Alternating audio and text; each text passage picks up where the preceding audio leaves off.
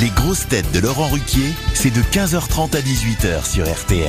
Bonjour, heureux de vous retrouver avec pour vous aujourd'hui une grosse tête qui nous fait la chance de venir nous voir avant son grand Rex mercredi et jeudi prochain, Fabrice Eboué.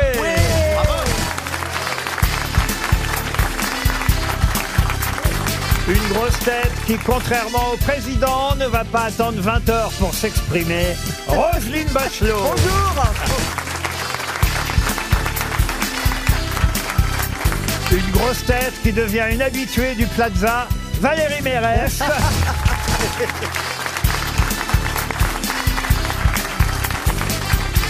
Une grosse tête qui a un nom de super-héros, Ariel Wiesman.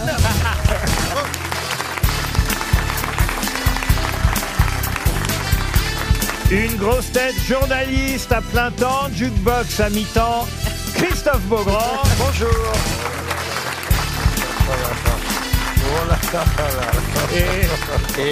Et, et une grosse tête, toujours magique au théâtre, mais qui s'est fait piquer le rôle de D'Artagnan au cinéma.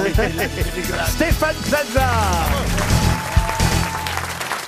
Ah, vous auriez aimé jouer D'Artagnan, hein, Stéphane Oui, oui, oui, j'ai pas compris. Ah ouais. pas compris Pourquoi parce ils que ont pas pris, vous? Bah, j'ai pas compris. Peut-être. euh, Peut-être parce- parce que vous n'avez pas suffisamment lu euh, Dumas. Est-ce que vous connaissez tout les court, noms de- d'ailleurs. Bah, euh, dans, dans le film, il, il a pas de bouquin. hein, J'ai regardé. Non, mais euh, que- j'ai vu. Il a une épée, certes.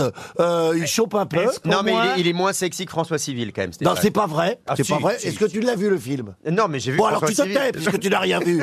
Moi, je l'ai vu. Est-ce que Je suis vous drôlement connaissez plus- les noms des trois autres Bah, mousquetaires Porthos, Athos, Aramis. Ah, je bah, connais très tout. bien. non, alors, dis donc, bah, non, non, il progresse, je, hein je connais tout. euh. Ah oui, oui. Ouais, il a vu le dessin animé. Excusez-moi, c'était la, la première question, vraiment Parce que là, on va vraiment finir quel est le nom du chien d'Obélix. hein.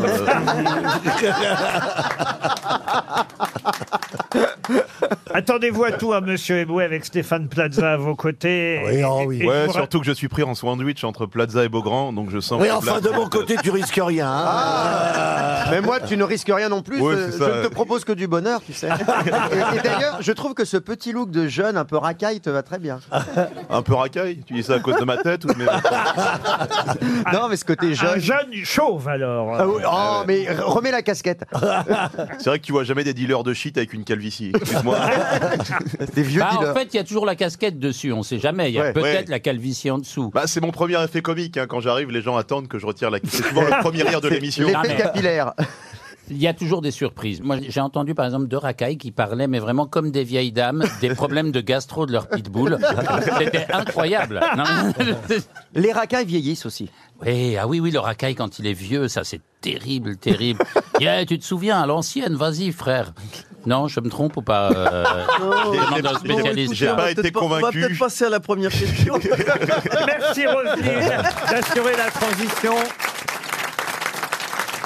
Effectivement, une première citation pour Coralie Rodic, qui habite Plescop, c'est dans le Morbihan, qui a dit « Le monde appartient à ceux dont les ouvriers se lèvent tôt.